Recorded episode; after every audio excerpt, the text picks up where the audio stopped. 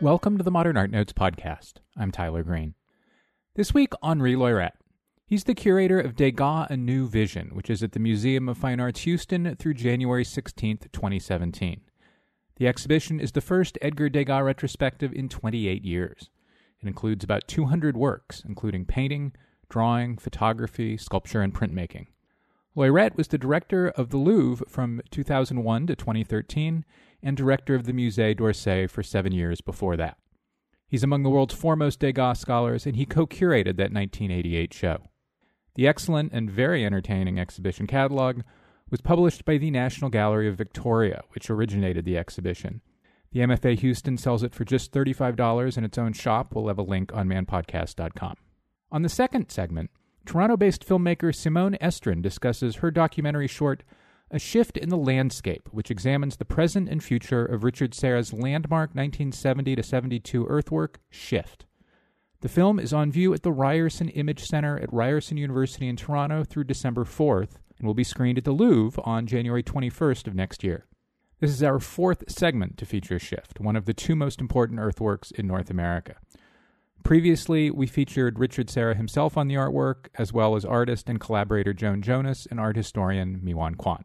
We'll have links to all of those segments on manpodcast.com. But first, Henri Loyrette after the break.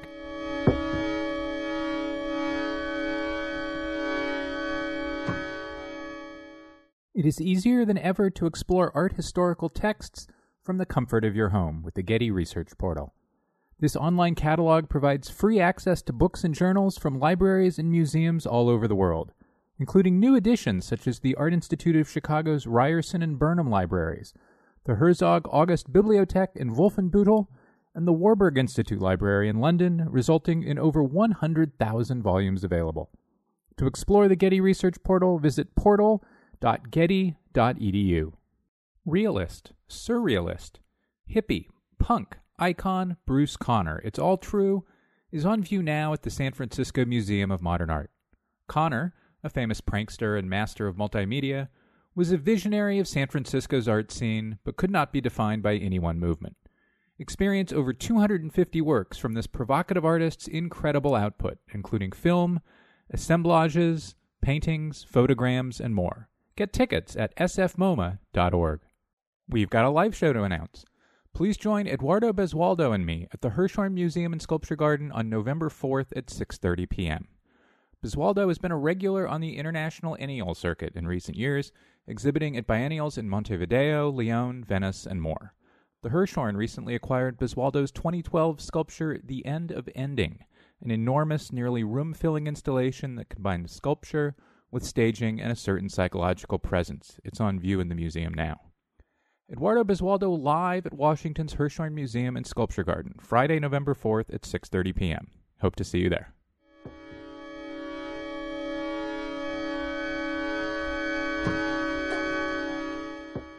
And we're back. Henri Loyrette, welcome to the Modern Art Notes podcast. Thank you. Welcome. The last major Degas retrospective was put together almost 30 years ago now, in 1988. What have we learned since then? What is important to highlight now that it might not have been possible to, to discuss or present 30 years ago? You know, the 1988 uh, retrospective was the first since the 30s, so it was co- something very special and at that time, we insisted very much on the chronology of the work by Degas because it was not very well known. And if you look at the whole career of Degas, some aspects of his work, for example, at the time was thought were not very well known. For example, photography was you didn't have a catalog for photography, and and it was the, really the first exhibition where photography was was uh, included, and uh, not considered only as a kind of documentation.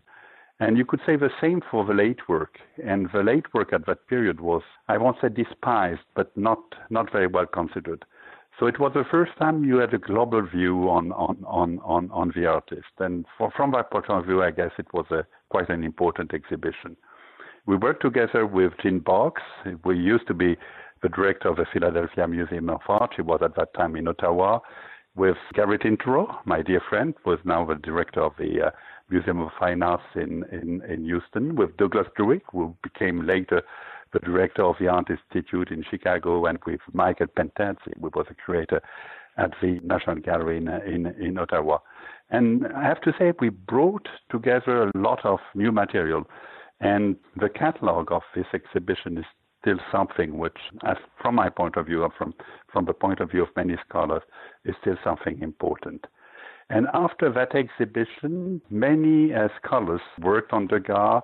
Um, you had a lot of exhibitions uh, dealing with his work but never a retrospective. You know, it was thematic exhibition, Degas and dance, resources, landscapes, and so on, or or about material, for example, Degas photography, monotypes, more, more recently, for example, even in New York, or or uh, different periods of his work, uh, early work, late works, and so on. So we thought it was time to reconsider the work of Degas from the beginning to, to, to, to the end, and more than a quarter of a century after. You mentioned photography and the late work. We'll get to those a little bit later on, maybe a little more in sequence.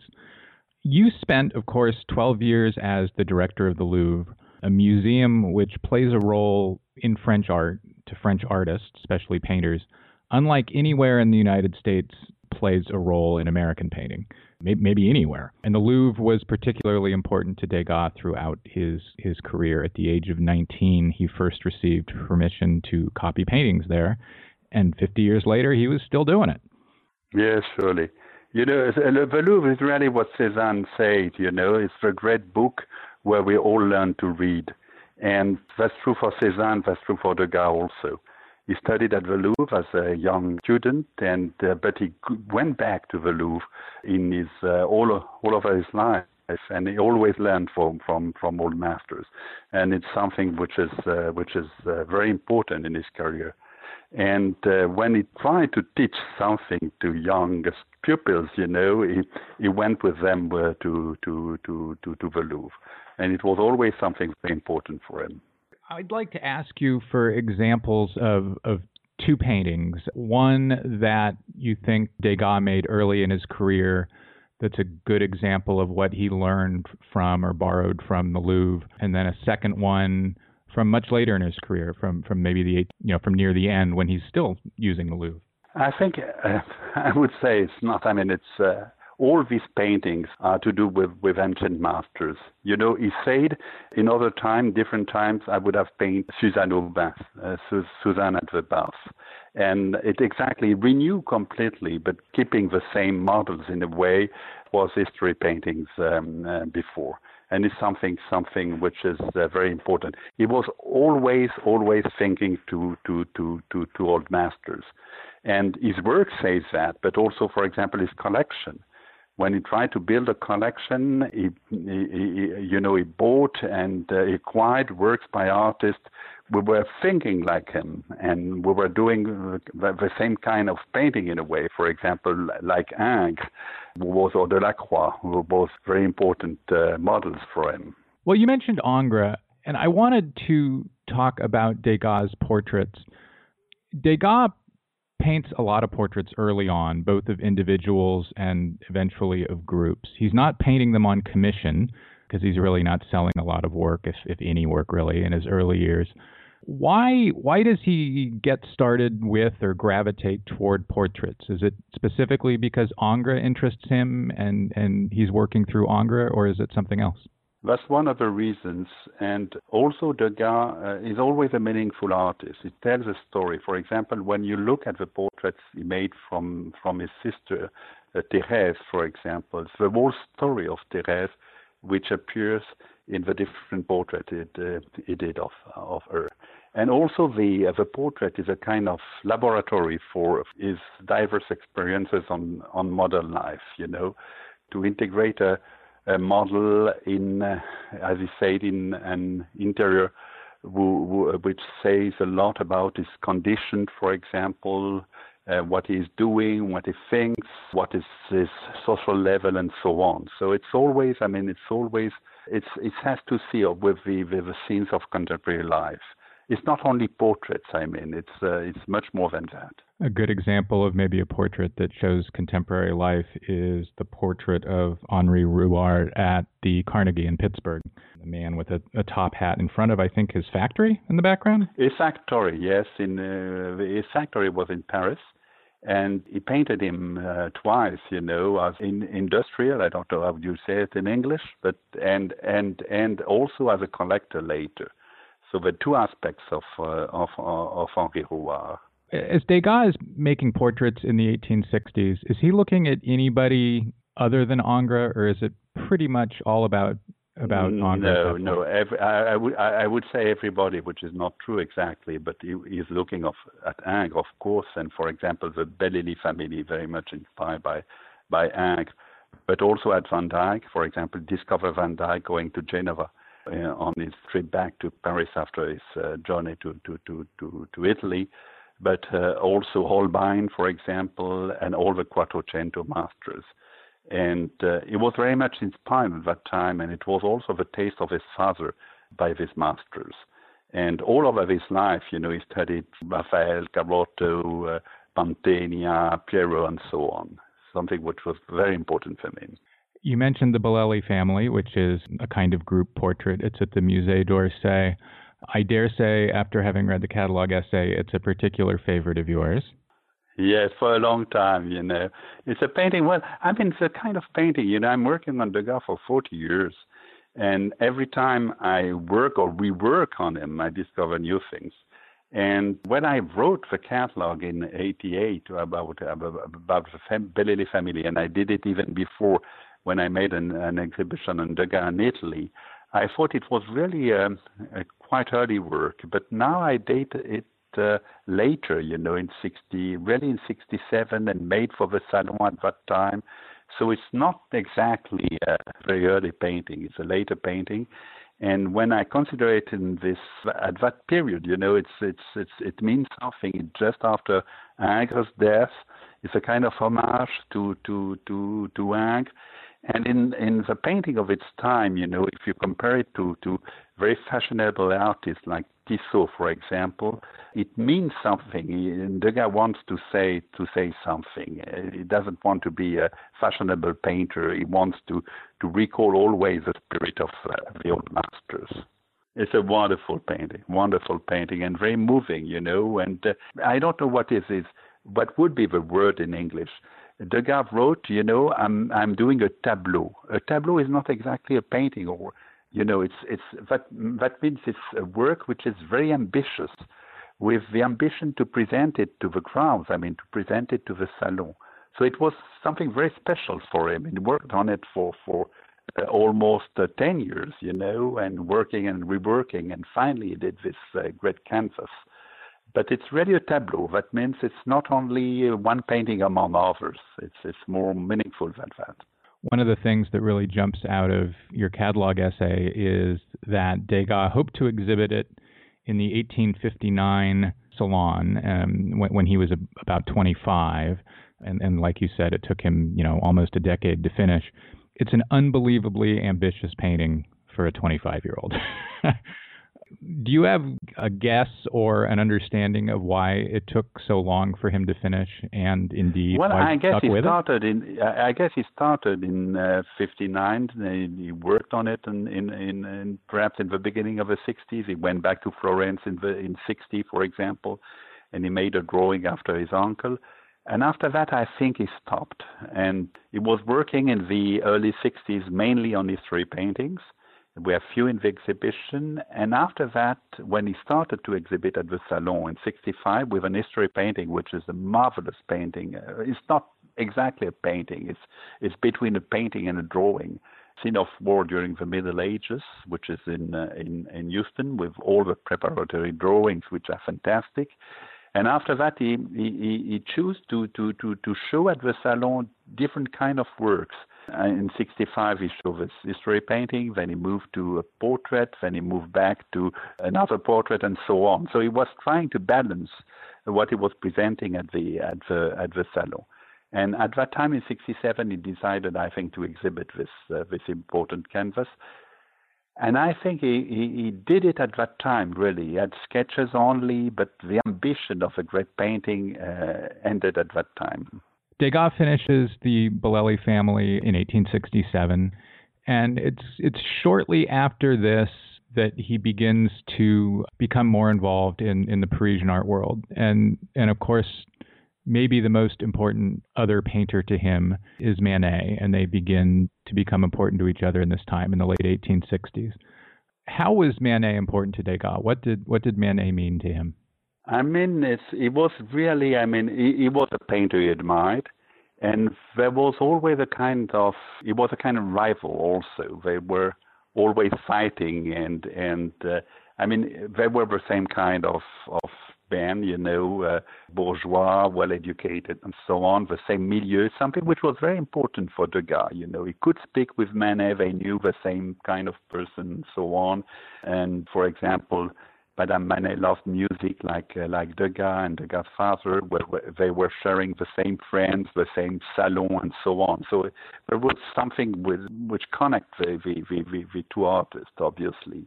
It was not the case with the other impressionists, for example. He had no links, or not real links, with Renoir and uh, perhaps later with Pissarro, but no, nothing to do with Cézanne, with Renoir, with Sisley, all, all, all, all these artists. So it was a very different circle, I would say.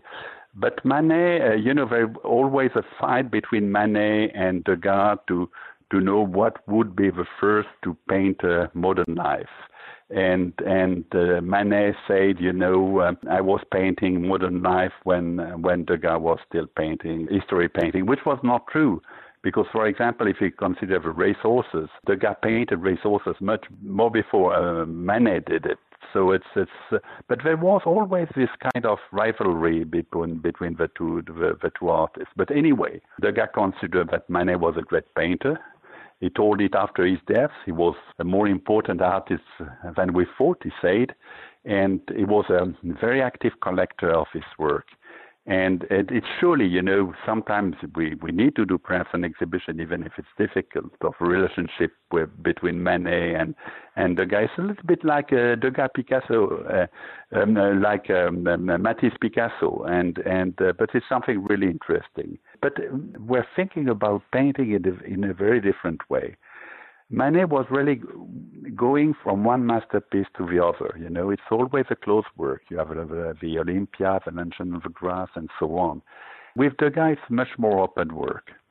He was working and reworking uh, all his work, and it's something which is very obvious at the end. Where I mean, it's it's it's you cannot distinguish a single work. You know, it's an admirable series of of work on the same theme and so on, doing and redoing, reworking, and kind of variation, infinite variation on the same theme. It's nothing uh, to do with the art of Manet. You know, you mentioned Matisse, Picasso. Those are two guys who would very consciously make paintings of similar subjects, taking dead aim at a particular painting made by the other painter. And it's striking to see that how, how much Degas, Matisse, sorry, and, and Picasso admired both Degas. Yeah. yeah. And uh, you, you have examples in the exhibition, for example, the, the red paint, red, red, admirable painting of red and white from the National Gallery, La Coiffure, belong to Matisse, and all the brothel scenes which are in the exhibition uh, belong to, to, to Picasso, are now in the uh, Picasso Museum in Paris. So Degas was a common point for these artists, like Ingres and Delacroix was uh, for uh, Degas. In the Bellelli family, the use of mirrors and the use of Degas' own drawing on the back wall is something also that Matisse just must have absolutely loved. In the in the portrait Degas and Évariste de Valernes from 1865, the way Degas moves the hand around the foreground sitter's knee would have been something Matisse would have found value in. Are there are there specific paintings where Degas and Manet are, are specifically talking to each other, or is it more broader than that, more kind of thematic? I mean, you, you have it. For example, if you consider the double portrait Degas made of of Manet and his wife, uh, which is now in Kitakyushu in Japan, and it's not in the exhibition, but it's a famous masterpiece by Degas. It gave it to Manet. It's a fantastic painting. And Manet was not happy with the figure of his um, wife, and Suzanne Manet was not a very pretty woman, and he decided to cut it, you know, and and and Degas was furious when when he saw it, and he took it uh, the painting back, and he he didn't let it to to to to to, to Manet. But if you consider this painting, for example, it's very close to a painting a portrait by Manet of his wife, which is now in the in the Musée d'Orsay. And we could say the same for the horse races, for example, the example by Manet and the example by Degas. Very, very close and very different also.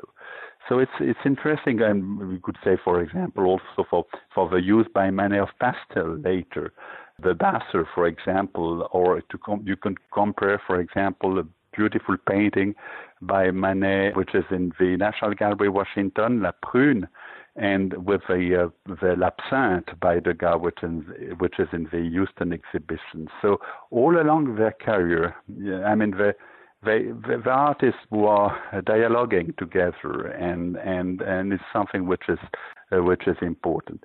Manet and uh, Degas, Manet was really a great, I, I won't say a great model for for for for Degas, but he looked carefully at the work of of of Manet, and also at the um, at the relationships of Manet, for example and he was very jealous in a way of the relationship between Manet and Zola. And Zola, as you know, admired a lot, a lot Manet, and Manet did his portrait. But Zola didn't, did not admire Degas. And and Degas was very anxious about it, so he tried to try and in a way uh, Zola to to make a painting like Zola could like it, and and a wonderful painting called Interieur, Intérieur, which is now in in in in Philadelphia. So it's it's it's I mean it's not I mean you have to consider it's not only Manet and Degas, but it's all all what happens around this artist at that time. The question of the question of strategy, you know, it's something we, we normally we we don't look carefully at it, but it's very important for artists and Degas and Manet, from that point of view, were were very active in this field. That provides a good entree into horse racing, which we've uh, mentioned a couple times. Degas obviously interested in identifying and painting modern subjects, and, and one of his, his greatest subjects is horse racing and the scene that, that, that, that, that pops up around it. Is is that the full and total story of Degas' interest in horse racing, or is he just as interested in, say, uh, Meissonier's example, Meissonier being just a, a horse nut of, of the highest order? He's interested in movement, I think. You know, movement and the colors of the jockeys and so on. I mean, he's not really interested in in uh, uh, race horses. I mean, it's, it's it's and when you look carefully, for example, race horses and and more and more towards the end, you know, they it's I mean something you I mean it's not a race or scene. I mean they, they, all these horses are walking by the country you know you don't know in the middle of nowhere there is I mean no tribune nothing. I mean it's it's it's very strange finally. So uh, what what I mean and when you look carefully also at race horses, it's much more like dance scenes, you know, they're like, uh, it's like a ballet in a way and all these scenes are very close. So I think it's it's most of the time it's not interesting to use a thematic entry for for for Degas. He paints in a way the racehorses scene like the ballet scenes, and and it's it's exactly for him the same kind of of subject.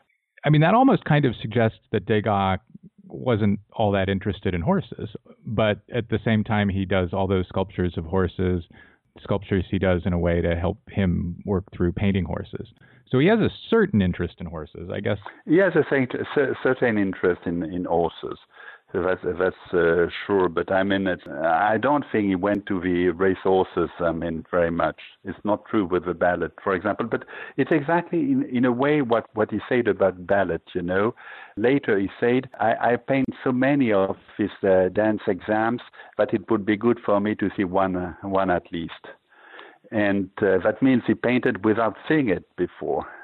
So it's it's exactly it's also a subject of imagination, I would say. My guest is Henri Loyrette. We'll be right back after a break.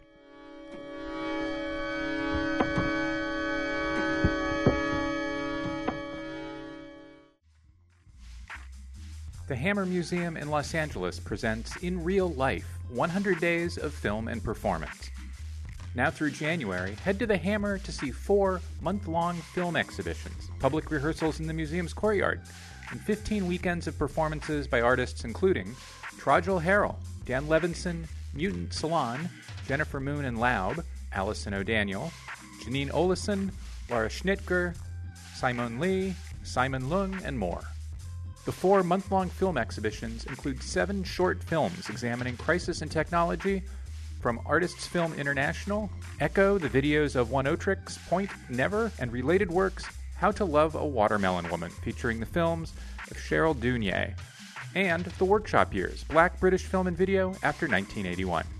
Find a schedule and details for In Real Life at hammer.ucla.edu. Hammer Museum, free for good. The Wexner Center for the Arts at The Ohio State University is the only Midwest venue for Leap Before You Look Black Mountain College 1933 to 1957, on view through January 1st. This immersive exhibition spotlights an experimental school and its extraordinary impact on contemporary art, with works by 90 artists including Anni and Joseph Albers, Buckminster Fuller, Jacob and Gwendolyn Knight Lawrence, Robert Rauschenberg, and Cy Twombly, plus a schedule of in gallery performances. For more information, go to wexarts.org. The Hirshhorn Museum and Sculpture Garden in Washington, D.C. presents the first major U.S. survey of Ragnar Kjartansson, hailed by the New York Times as, quote, one of the most celebrated performance artists anywhere. Spellbinding, poignant, and humorous, this unprecedented solo exhibition brings together live endurance theater, immersive video, music, photography, and painting to introduce U.S. audiences to one of today's most exciting and evolving artists. Now on view at the Hirshhorn, visit hirshhorn.si.edu for more.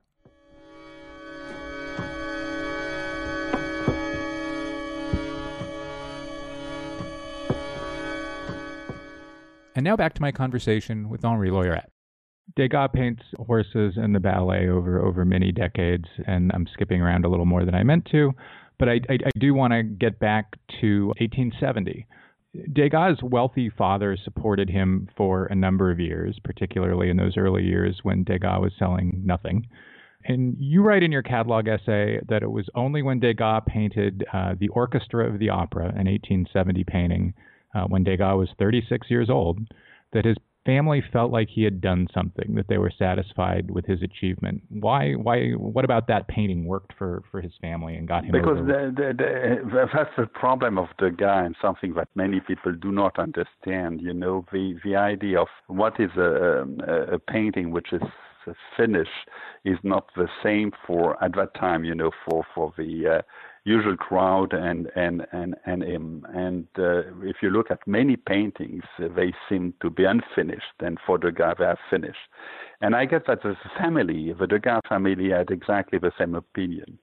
And and and finally they fought when they saw the portrait of Désiré Dihau, the the orchestra, the orchestre de l'opéra, that he finally had done done done a painting, finished a painting, which was not true because he exhibited several paintings at the salon before. But they thought really for the first time, or perhaps not the first time, but I mean it was the second or third painting he could, he could sell, you know. So it was something new. Finally, finally after so many years, he, he became a painter who, who could sell his works, and he didn't take uh, too much care of it before did that approval mean a lot to Degas, or was it? Yes, it was important. The the what what his father thought is something which is which is uh, very important. He loved his father. You know, Degas was an artist who. Who, who didn't learn so much going through the usual, I, I think, uh, uh, schools of École des Beaux-Arts and, and, and so on. He learned with a few masters, but really few and he learned mostly uh, looking at paintings and uh, seeing different examples. We quoted Ag, but it could be the same for, for old masters in, in, in, in, in, in the Louvre. And uh, from that point of view, the, what, what his father recommended was, uh, was very important. His father, for example, wanted him to study carefully the Italian master of, of, of uh, Renaissance and so on. So encouraged them very much, and and uh, he didn't want to to disappoint his his his, his father. It was it was quite important for for for him. You mentioned that uh, Degas was certainly exhibiting at salons before he earned his family's full approval, and and that Degas was exhibiting paintings that, in in traditional terms, weren't considered finished or didn't look like they were finished. I thought it was really interesting in your essay that you noted that Degas frequently submitted long lists of paintings he would exhibit in salons. Those lists would be published in the catalog, and then Degas would fail to deliver everything. yes, that is exactly him. From the beginning to the end of his life, he proceeded in the in the same way. Why? He will say, "I will do it," and he never did, did what what we uh, somebody could uh, could expect, you know. And uh, from my point of view, it's it's it was difficult to trust, I would say was there a reason he did that? Was he just such an inveterate? He was like painter? that, you know. He was like that. So it's you know, it's when he wanted to do it really and inscribe it in the catalog, and finally he had no time to do it, or he was late, or he was thinking to something else, and and finally didn't show the the work he announced, and that that happens frequently during all the uh, impressionist exhibitions. Is something which is uh, um, uh, very frequent and, and for many visitors very troubling, you know. What is scientific realism and why why is it important in Degas' work? Well, it's difficult to define. You know, it, it's it's what he tried to do at the end of the 70s, beginning of the 80s. You know, looking carefully at, at certain types and and uh, trying to translate painting or in sculpture because it's also the case of the little 14 dancer. And what i mean it's something you, you know it uh, trying to it has to do with physiognomy and and and and and so on and all of the studies which were published at, at, at that time. And uh, Degas was studying very carefully all these uh, reviews and and studies and so on and it was important during a short time for him, really a short time. And, and after that, you know, it's very strange. For example, when, when the, all the essays by Muybridge and were, were published, he looked carefully at it because, I mean, it gave finally the real movement of the, uh, of the horse. He did a few drawings, and after that, he came back completely to what he did before and what all the painters were doing, you know. So with uh, finally a false movement of the of the of the horse. But he didn't care. What was important really is was I mean the the uh, the idea of the uh, of a painted horse. One of the things that interested him, I guess, in, in terms of scientific realism was the idea that someone's face and facial features and bone structure could reveal something about them uh, in terms of their profession and who they were. Yes, but he, he thought he thought about it since the beginning. You know, we were speaking of a portrait, and he said really that you know when you look at the face of somebody, it tells a lot about his personality and what he's really and so on.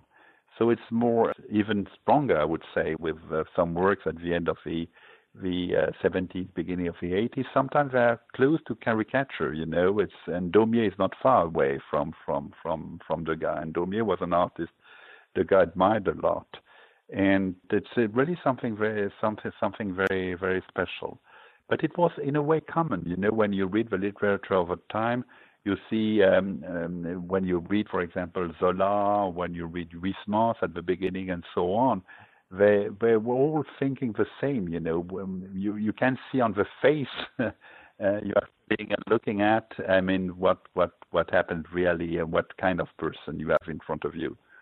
Well, that brings us to uh, the sculpture you mentioned a moment ago, Degas' 1881 sculpture, The Little 14 Year Old Dancer, which is so famous, so beloved, especially in the United States. We tend to celebrate its beauty now, but at the time it was not received anywhere near as warmly. How was it received when Degas first exhibited it, and, and why was it? What are some of the reasons it didn't get very over? Very badly, very badly, you know, because for, for many different reasons. I think you have to imagine first, it's not a bronze like we see now and uh, everywhere, except in uh, Washington because they have the original sculpture. It's a wax. It's a wax uh, reproducing the uh, flesh of a uh, of a of a model with a true ribbon, true tutu, true shoes, and so on. So it's it's uh, for many persons it was not. Uh, they say it's it's not sculpture. They were were used to to marbles and stones, you know, sometimes wood sculpture, but never never to that kind of sculpture. And many say, you know, it's like Madame Tussaud. It has nothing to do with with sculpture, but with anatomic models and and that's that's interesting because for us it's it's kind of revolution in, in, in sculpture. And when you look at so many sculptures in the 20th century, many are coming from Degas, uh, Little 14 Old Dancer. That's the first reason. And uh, the second reason, you know, is what we said previously. You know, this, when you look carefully at this model, she seems, I mean, you see that she will become a prostitute.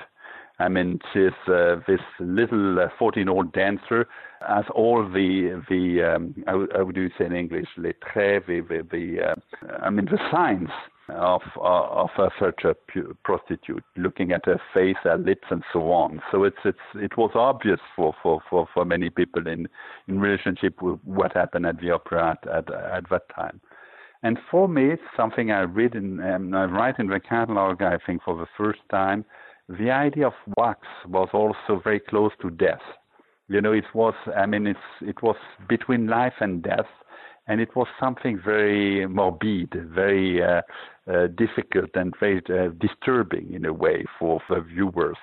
You know, it's like Olympia uh, by Manet. Uh, what is shocking for the audience at that time with Olympia is not only, uh, it's not she's a prostitute, which is in a way obvious. It's the painting itself it's the way it is painted. And what is shocking with the little 14 year old dancer is not the such a prostitute, but it's it's the wax, it's the, the sculpture itself, and the novelty of the sculpture. I think this is a hard thing to to quantify.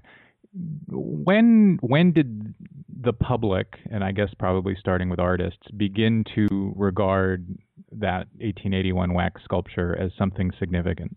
Later, later, you know, it, she, she appeared at the uh, exhibition in 81, later, uh, after the opening, and then she disappeared.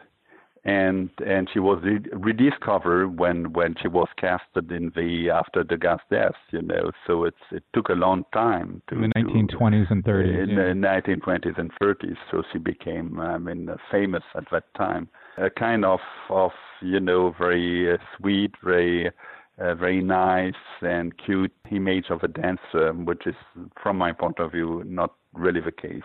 So it was really the work being cast in bronze that prompted a, a reconsideration yes, of it. 50 yes, years, yes, almost yes. 50 years later. Uh, later, yes, exactly. But at that time, you know, in 1881, uh, it was really a, a shock for, for, for, for many viewers and I guess it influenced a lot of sculpture at that time, you know, because it was seen by artists also. We talked a little earlier about painters in the Louvre to whom Degas gravitated. Were there sculptors in the Louvre and sculptures in the Louvre that, that were particularly important to him? Well, he looked at everything. You know, he was looking at medieval sculpture, but also at Assyrian and Greek sculpture. Mainly, I would say, it's more antiquity than modern sculpture uh, which inspired him. And later, you know, sculpture of his time, like Bartholomé, for example, who was a good friend of him. The relationship between Degas and Rodin, there is an exhibition now uh, in Germany about this uh, relationship, is something which is unclear from my from my point of view. They uh, both know each other, but I, I'm, I don't think that Degas take a great care of uh, Rodin's work. Later in Degas' life, particularly in his pastels, Degas brings in just thunderous, booming color, what, what Degas himself called his orgies of color. What, what brought him to making works that were just so much louder coloristically than his previous work? I don't know. I don't know. It's uh, surely pastel, and what it could do with with with pastel. And uh, it appears at the end of of I mean in the middle of 90s. You know when when his pastels and sometimes paintings are more simplified. You know it's more striking, more violent, and it has to do with violence also. I mean. Uh, kind of expressionism, I would say, which is not a good word, but you understand what I mean. And uh, it's exactly what happens in the in in in, in the 90s. It goes with you know all these drawings he made at that time, you know, with with broad with charcoals, you know, and and something which is very different from than what he did, for example, in the 60s, what he called exercice de précision, very very precise exercises he couldn't do anymore.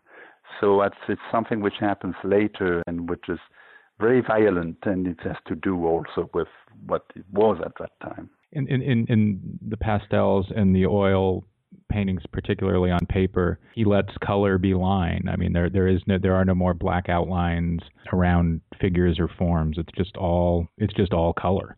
All color, all color. But at the same time, he was working on black and white. And black and white was always something important for him. And uh, you used to say, you know, if I could start again my career, and from the beginning, I would um, I would only do black and white. And it's something which is important because that includes, for example, photography in in this exercise of of, of black and white. Normally, it's considered, you know, something very special, a kind of a hobby, you know, he had uh, during a very short period of his life and it's much more than that. It's really part of this uh, whole reflection about about uh, uh, black black and white, and it's the conclusion, in a way, of this uh, of uh, what he, he, tried to do in black and white. That was one of the most interesting parts of the catalog for me. Um, your description of Degas' interest in photography as quote the epilogue of Degas' passion for black and white media, which of course included pencil, pencil and charcoal lithography, and of course monotype. As Americans just saw the the great monotype show at MoMA either but this you, year or last year. That didn't include, for example, photographs, and uh, it's exactly the same démarche, I would say. Uh, Degas, from the beginning, you know, was was reflecting on this on this question. Photography is really part of its reflection, and I think it's simple it's important to consider it this way. You, you argued for us to consider Degas' photography less as informing his paintings and more as objects in their own right. Do you surely, think those? So those... like culture in a way, like culture, you know, and and and uh, he was, you know, he, he, he was a very special artist because he was he was a painter, surely, but he was a draftsman. He was a uh, graver. Uh, how would say graver? I don't Sculptor. know. Sculptor. yes, and and uh, everything. He was a photographer also, and and so something is which is which was completely new at that time. You know, the diversity of the the, the, the, techniques he used but it's it's also his reflection on on on on on, on the he thinks about technique because it's really a way to to to to move on to to to to to propose something new. I mean it's not only uh, i mean not only looking at new media but uh, i mean it's you want to express something new through a new technique. And that's a very important part of his uh, of his art and of his life one of the ways he, he, he does that is there is a photograph he takes of Renoir and Stéphane Mallarmé with a mirror behind the two men, and we see the camera in the mirror. Yes, but only the camera, you know. just the guy, the guy, just an eye, and and looking at these two men, and it's a very moving photograph, you know. And in Houston, you have the uh, the photograph which belonged to Paul Valéry, and Paul Valéry wrote about Degas was a friend of Degas, and and uh, I think all these story is, is, is very moving in a way. Degas lives till the age of 83. He doesn't die until 1917, so he has a very long career. He he somewhat or mostly stopped working in the last decade of his life. I guess the last works he made were sculptures. How did it's difficult to know. It's difficult to know. We we we we have in the exhibition, and the, for the first time, the last signed work. It's 1903. It's a pastel which is in Sao Paulo, but we know surely that he was still working in, at the end of the uh, 1910 and something like 1909, 1910, and so on. So, but we didn't do. We do not know what he did exactly at uh, at that time. Uh, uh, working and reworking, I'm sure the, the same kind of works. And at the beginning of 1910, 1911, I don't know exactly. We don't know exactly when he stopped. Uh, he stopped working. So he moved from one place to the other, and that was that was the uh, that was the end. You know, he couldn't work anymore, and and but till the end, you know, it's something you will say I'm quite historical when when when I speak of Degas, but it's it's an artist, you know. Pissarro, you know, at the at the time of the affaire Dreyfus, and but Pissarro admired, uh, was Jewish, admired a lot, uh, a, a lot Degas, and he was speaking of Degas. He said Degas was moving on relentless, you know, which was not the case of many artists at that time. When you consider Renoir, for example, was at some period very lazy, you know, doing and redoing exactly the the same thing, the same kind of products of articles as Degas say, and something which never occurs with with with Degas, and I think that's uh, that's something very special.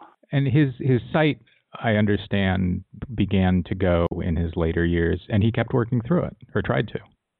Yes, because I mean, all the art of Degas is also about souvenir, about memory. You know, memory of a gesture, uh, memory of what he did previously, and working and reworking even early works.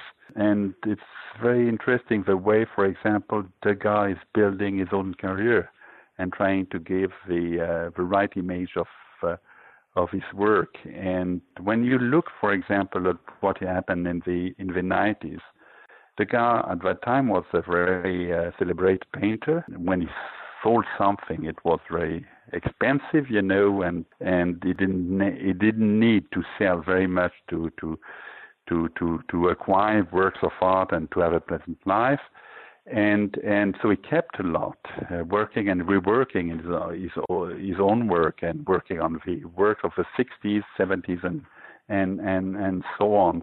But sometimes, you know, he was not exhibiting very much, and uh, it was very difficult to see works by Degas, you know, except in some private collections and so on. But himself sometimes tried to show to friends what he did in different periods of his life and testing in a, in a way, trying to to to to to because he was thinking of building a museum with his own work and work by by artists he he was acquiring. So giving a kind of idea of of of his work to the um, to the people we who were seeing in, um, in in in his studio. And it's it's it's something which is quite quite quite interesting the way is he builds his own work and the image he wants to give of his own work. Marvelous. Henri Loyrette, thanks so much for talking with me. Thank you.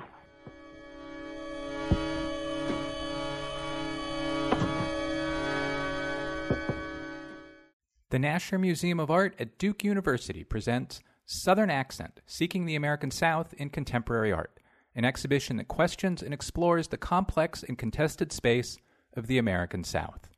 This unprecedented exhibition takes on Southern identity as an open ended question and reframes the way we look at the South in contemporary art. Southern Accent encompasses a broad spectrum of media and approaches from both within and outside the region, demonstrating that Southernness is more of a shared sensibility than a consistent culture. Southern Accent includes work by 60 artists focusing on contemporary work from the past 30 years. It includes earlier work dating back to the 1950s as important foundational and historical markers. Opening September 1st at the Nasher Museum of Art at Duke University in Durham, North Carolina. Visit nasher.duke.edu. The Modern Art Museum of Fort Worth presents KAWS, Where the End Starts, a major survey exhibition of the work of the Brooklyn based artist, organized by modern curator Andrea Karnes in close collaboration with the artist. Featuring key paintings, sculptures, drawings, toys, and street art interventions, this exhibition examines KAWS's prolific career in depth, revealing critical aspects of his formal, conceptual, and collaborative developments over the last 20 years. On view in Fort Worth through January 22nd. Also, Focus, Lorna Simpson, opening at the Modern on November 19th.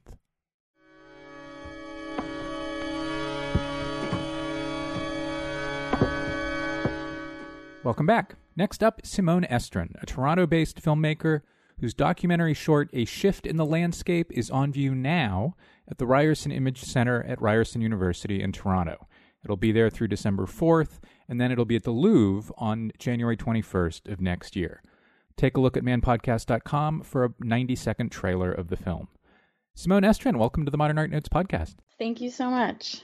How did you become interested in Shift? I had actually studied Richard Serra's work when I was uh, in my undergrad at McGill, and then I actually was doing an exchange abroad in Europe, and I saw his piece, The Gate in the Gorge, at the Louisiana Museum. And it was the first time I'd ever seen his work in real life, and I actually got to experience it and feel the intensity of it and I was completely blown away and it's a feeling that never really left me. And when I got back to Toronto, I heard from a family friend that there was a Richard Serra piece just outside of his house in King City and I went up to see it and it was Shift and it's that's how I saw Shift for the first time. It's a completely amazing immersive thing. It photographs poorly, famously poorly, which I imagine might have been daunting to someone considering making a documentary film about it. So, how did you decide to try that? Well, I was actually doing a uh, MFA program here in Toronto, and I had just gone up to see Shift, and I had to make I had an assignment actually to make a short piece about something, and I went up there with my camera and I just started filming it and I I actually realized you know this i had this static artwork right here that i could just spend as much time with as, i wanted and that's basically how it started. And i ended up making this short film about it using richard serra's own words that he had written about shift as the voiceover. And making this piece i started to realize that there was a really incredible and untold story here that i really wanted to tell. And from that point on, it actually the time was it was very I was very lucky I think with the timing of it because it was just around when um, the piece was up for the Ontario the Conservation Review Board and the developers had wanted to take away the designation and I was actually able to follow the whole story and get in touch with the counselors who were completely open about you know me making this film and really helping me out. So it was really great. Well let's talk about the film a bit. I, I hesitate to use the word structure of the film because i don't uh, in the context of shift that could be a slightly loaded word. But the the way you build the film is to start with the extraordinary Serra at Pearson at, at Toronto's airport. And you make the point that the airport was built around the Serra. Why did you start there, and what kind of rhyming echo, if you will, were you setting up? Well, I wanted to start there because I wanted, you know, I was making the film for people in the Toronto area and the King City area to know that this shift was there. And, you know, starting with Tilted Spheres in the airport seemed like the obvious choice for me because I don't think a lot of people know that that is a Richard Serra piece, but I think most people you know, anyone who has flown outside of North America has definitely walked through that piece. And whether they think it's a bat, which I've heard, or they think it's just a like a fun sound installation, you know, everyone can most people can identify it and say, "Oh yeah, I know what that is."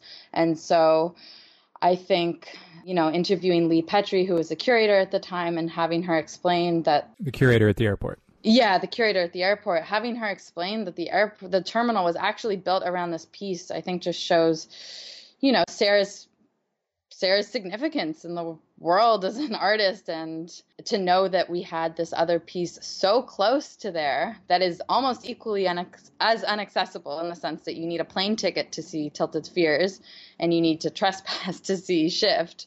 But I just thought that that was a good way to, you know, have people in Toronto know that this was a Richard Serra piece and that there was another one nearby. You also get this kind of disconcerting echo of the airport having built around a Serra and the suburbs also being built around a Serra, one of which people can access at the airport, even if it does require a plane ticket, and the other one, which is now um, behind a chain link fence, um, a huge, um, I mean, many acres of chain link fence. yeah most people know about Richard Serra's shift through aerial photography, particularly a, a, photograph taken contemporary to the work's making of the work slicing through snow on, on the field in which it sits. to my mind, as a result of that picture, and so that, that, that overhead picture was taken from a plane. To my mind, is, is partially a result of that picture deciding for a filmmaker to decide to, f- to fly over it and to show it that way is a little bit loaded and, and, and could be difficult. You you came up with a way of doing it. Was choosing to fly over the work and show it aerially something you you thought about and then had to decide to do, or was it just something you had to do? Well, it was something that I thought a film could do that nothing else could do. And I felt it was, you know, a, I almost felt it was my responsibility that if I was going to use film as the medium to show off shift that that was something that I could do and I kind of had to do. So uh, yeah, we got in a helicopter and we we went over it. And you know, the film ends with Rosalind Krauss saying that no movie could ever equal the experience of actually being in shift and i think that's really important because the point is that you do need to experience shift it's, it's an experiential artwork as Serra explains as rosalind krauss explains as cleve explains but something that a film can do as a tool is to actually give you that aerial shot that you would never see if you were experiencing it in the land. Yeah, the aerial shots come off great. I don't, I didn't, I don't mean to to, to suggest they don't. It's it, what what was striking about them to me, having of course seen the contemporary picture and having been on the site, is that they are totally different than both. They added a real sense of perspective and context and fall of the land that I wouldn't have gotten any other way. I mean, they're really, um, I mean, they're just totally amazing. As I mentioned in the introduction, there is an all-star cast of participants and people who, who, who are interviewed and who talk on camera in the film. One of them is is Richard Serra himself. There is a drawing on the wall behind him as he's talking. What is that drawing, and how did you get it there? so yeah, that that's just a blueprint of shift that Serra actually had put up on the wall before I got to the interview. So that was actually totally him and he was so wonderful. You know, he gave me a full hour of his time and I I came in we, it was at the Gagosian in New York and he was setting up for a show and, you know, he came completely prepared to talk about shift, and it was obvious how much it meant to him. I could just really tell, you know, he had set up that blueprint. He was all ready to draw on camera. And it, it was just, it was really more than I ever could have imagined. Serra was, was, was really great in the film, and he, he explains in a thoroughly logical both both logically to the brain and logically to the heart kind of way why he hasn't engaged with preservation efforts around the work. But I thought the film did a really good job of making it plain that he doesn't need to be engaged in preservation arguments around the work because the significance of the work is not based on his assertion. It's it's based on a much broader assertion of its of its importance. And one of those, one of the reasons this is an issue and, and should be a, a, a much larger issue, especially in Canada, is the condition of the work. The film shows how uh, growth patterns of vegetation and such are different right next to the work than in the rest of the field. How important was it to you to show the way the work is living um, and being impacted by the landscape now? Well, I think the whole the whole thing is the whole experience of shift is the way that it is, you know, interacting with the landscape and is in the landscape and that's why I was it was important for me to show it in different seasons after the land had been plowed. And I do think, you know, the conservation of it or the lack thereof is a huge issue and one of the major reasons that we still need to keep fighting for shift. I mean, this is a piece that's directly embedded into the landscape and only works in that place in the landscape.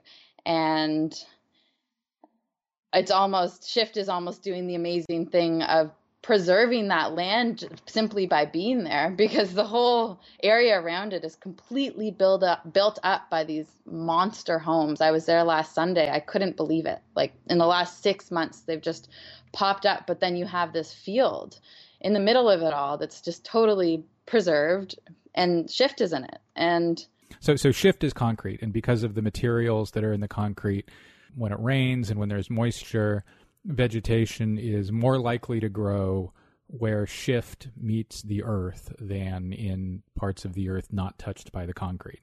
That is, the the byproducts of the concrete are acting as a fertilizer and allowing things to grow right where the sculpture meets the earth in a way that could and almost certainly will, in the long run, have a deleterious impact on, on the artwork.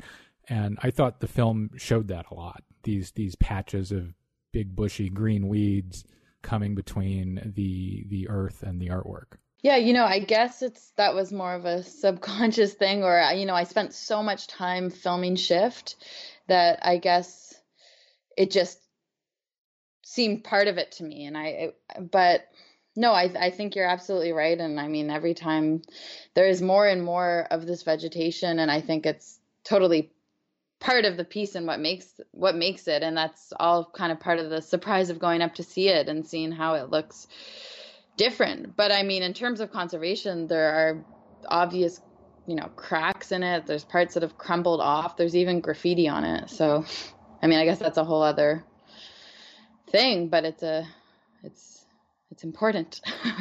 So what is the present and, and future of, of the sculpture now? What the, the, the film shows uh, this black cyclone fence I mentioned earlier that the development company has put up around the site that wasn't there last time I was on the site. I was there. I mean, literally, probably just a couple weeks before that that that fence went up. That that fence is there. Otherwise, what is kind of the condition of the work, both in terms of on its own self, but also in terms of public access to it? Basically, even though King City Council did vote to protect Shift under the Ontario Heritage Act in 2013, I would confidently stay, say that its future is still uncertain. I mean, it is protected because it's in the Oak Ridges Moraine, because it has this heritage designation, and because of zoning bylaws. But the issue now is that the sculpture is on private land, and that, you know, even since this designation, there has been no access gained for anybody to see the sculpture. And you know the film is great. It can show people the sculpture but as far as like seeing it in real life it's still not possible for the public. And so i think that that is the main issue in addition to conservation of course. And i think you know what shift really brings up is the whole issue of private property and the whole you know what how people how I guess how people want to whether the private property right supersedes the cultural import of the artwork to the world at large. Yeah, totally. And it's I think it's mind-boggling to a lot of people that this is still the ongoing issue, but it is and hopefully there's some kind of solution that can you know be made soon because this work deserves to be seen by everybody. It's you know and it's it's just it's just sitting there in the landscape literally. And it's it's such a unique experience. It's such an important experience. And it's something that everyone deserves to experience. And you know so just to clear it up the ontario heritage designation means that the developer great gulf cannot tear the piece out or build on top of it but it does really almost nothing else. Yeah, I mean, because it is in the Oak Ridges Moraine right now, like the land itself is protected. So I don't think they could build anyway, but uh, that could always be revoked with a new government. So yes, it means that they can't tear it down, which they did say they weren't going to do anyway. And it does mean that the designation is part of the deed and that it would be, you know, very complicated to undo that. So that is good. That is great. But apart from that, I mean, it's yeah. That's apart from yeah. that, all questions are open. yeah, basically. And I mean, the gate was maybe I shouldn't get into this, but I, you know, I went up last Sunday. The gate was wide open because a farmer had just gone and plowed the land. So, you know, I did just walk in. Yeah, it's not hard for people who want to go see it to go see it. There are, you know, there are risks and they, the, the, those are not merely the risks related to trespassing. I mean, this time of year, it's probably a little bit easier because the ground is firming up as temperatures drop. To go in the spring means not only trespassing, but but literally mucking through about three feet of mud just to get to it. Yeah, it's an amazing thing, but there there are um, there are some issues going forward, and I hope the film further raises attention about the importance of the piece. If people uh, want to encourage institutions and theaters near them to bring the film to their their towns, how can they do that? I mean, I'll just contact me. I would be so happy for that. I mean, I think that the film really, I, I can bring shift to people. I, I can't bring people to shift necessarily, but you know, I think it is a really good tool. And, you know, even last May, we, after the premiere of the film in um, June 2014, the the Friends of Shift uh, wanted to show the film in King City, so we actually spent a year organizing an event that happened last May, and it was called Richard Serra's Shift, an evening of film and conversation, and it was amazing because you know we were able to show the residents of King City the sculpture, many of whom didn't even know that it was there, and it was really to raise awareness about it and to celebrate it. So yeah, I mean, I would be so happy to have it screened and bring it to more people. It's the, it's the best sculpture seen by the fewest people in the entire world. Definitely. Simone Estrin, thanks so much. Thank you so much. That's all for this week's show. The Modern Art Notes podcast is edited by Wilson Butterworth. Special thanks to Steve Roden, who created the sound for the program. The Modern Art Notes podcast is released under a Creative Commons license. Please visit Modern Art Notes for more information. Thanks for listening.